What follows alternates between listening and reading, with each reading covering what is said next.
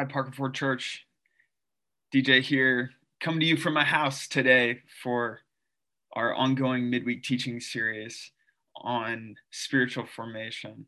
For those of you who are from Parker Ford, it's great to have you with us. If you're not from Parker Ford, just joining us online, my name is DJ Martin, church pastor at Parker Ford Church, and it's great to have you with us today. All year, we've been talking about spiritual formation.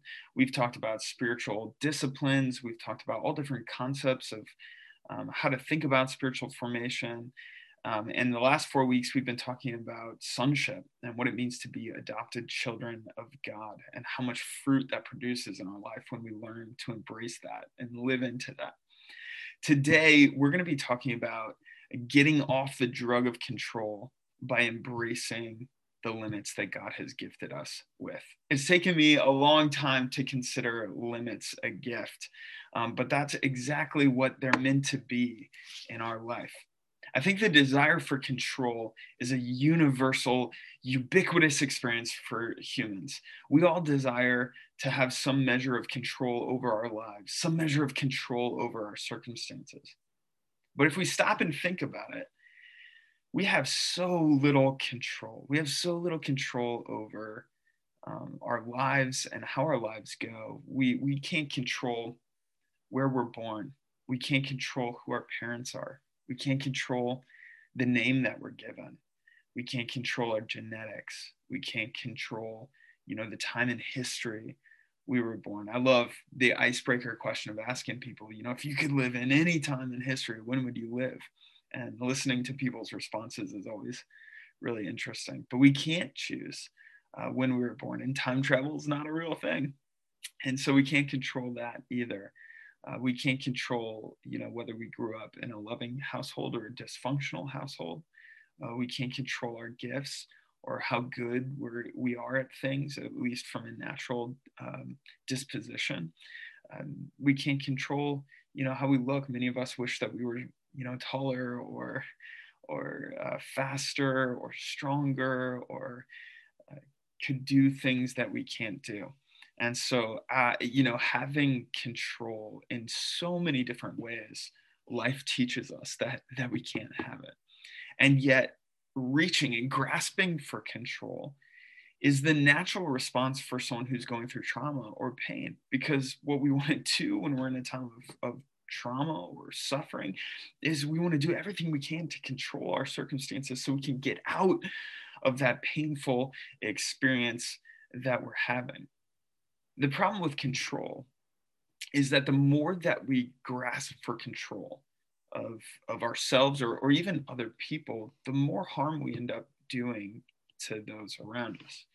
If you've ever been in relationship a close relationship, and especially if you've ever had a major authority figure in your life who was a very controlling, dominating figure, you know how confusing, how disorienting, and how painful it is to walk with someone like that.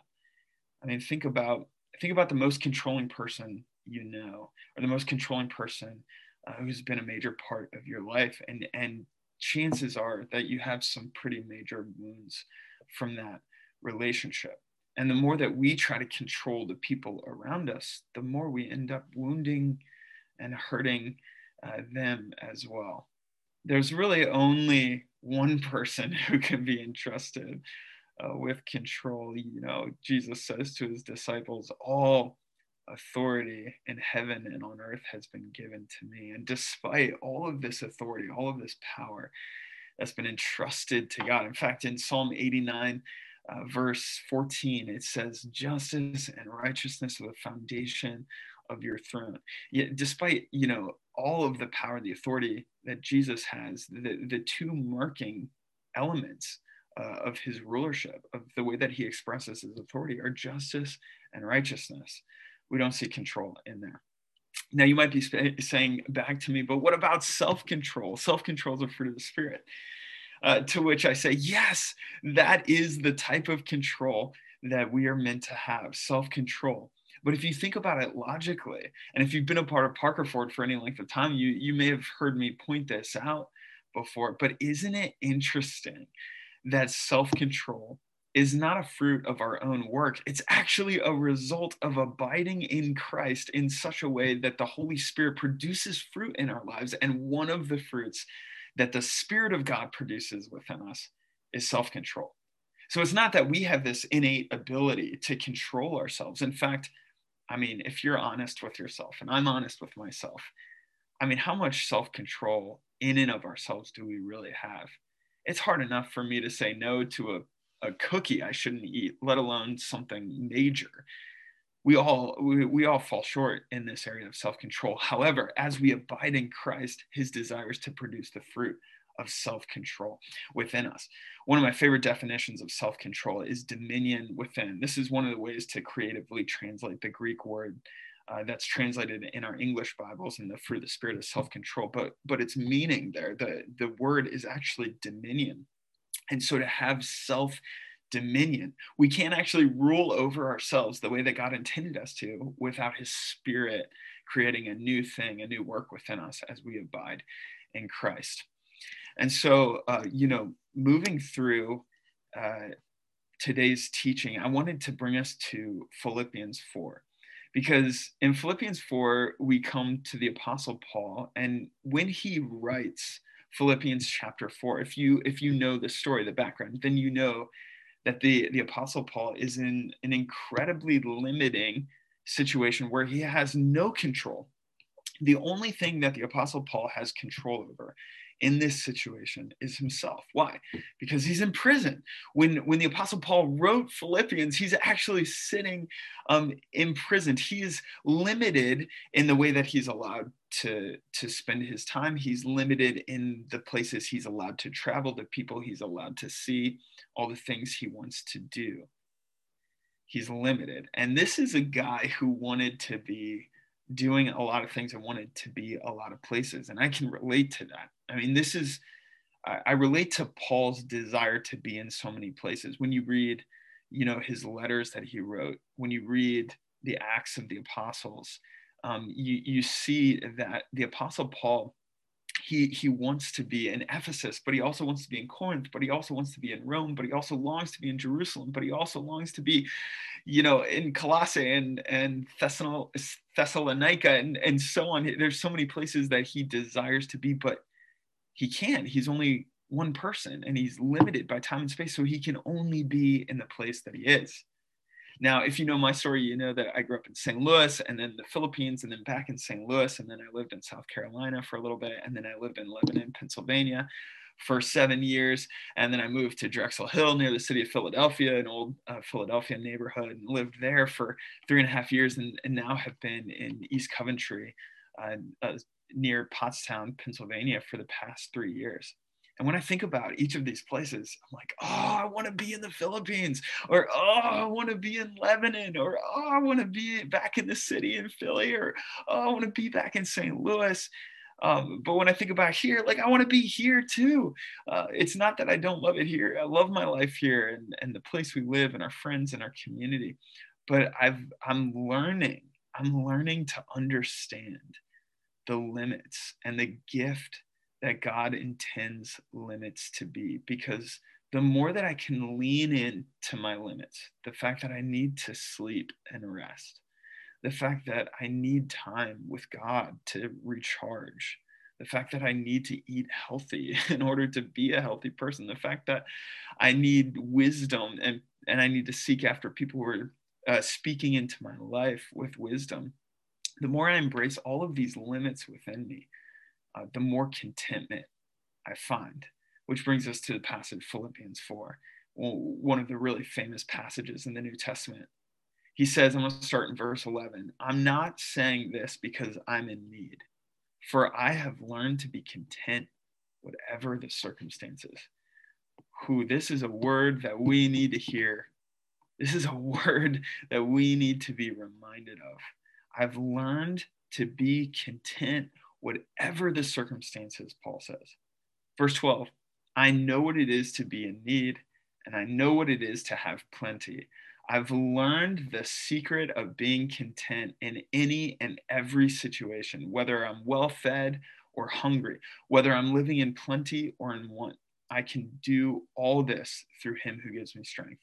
Verse 13 is one of the most famous verses in the Bible. You probably haven't memorized like I do.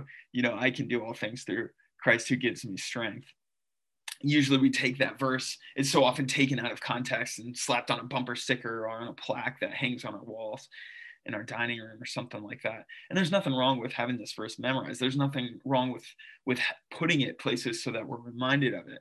Um, what could be potentially harmful is when we remove it from the context because paul's not just saying like hey i can do anything because god gives me strength he's saying i can do anything that god calls me to including painfully uh, learning my limits and learning the the the the joy and the gift of contentment um, in limiting situations because Christ is giving me strength. He's learned the secret. When Paul wrote this, there's a hundred places he wants to be. There's a thousand things he wants to be doing. There's there's a thousand people he wants to be with. But he says, I've learned the secret of contentment by resting in Christ.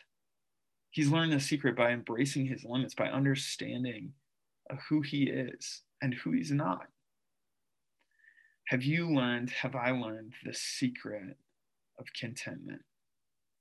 The more the more we try to control our situations or control the people around us, usually the more frustrated we end up being. The more that we learn to embrace our limits, as hard as that is, to, to brace, embrace the fact that we can't do everything or be everything, the more that we learn to embrace the limits that God has for us, I think that there's a gift of contentment um, that's that's offered to us in that. And so, as we wrap up today's teaching, I just want to offer this this thought, these questions.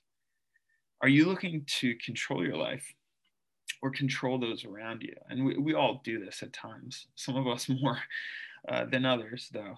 So, are, are you looking to control your life or control those around you? Or are you finding contentment by embracing your limits and knowing that God is with you?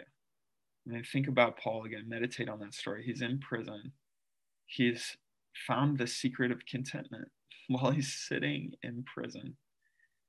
You have everything it takes in Christ to join Paul in this magnificent posture of life. I've learned to be content, whether I'm feasting or fasting, whether things are going like I want them to or not. I've learned how to be content because Christ is with me, and I've learned the gift of limits. And so I want to invite you to get off the drug of control by embracing your limits. I hope today's teaching and this passage from Philippians 4 has been an encouragement to you. Thanks so much for joining us today. Have a great day. Go with God.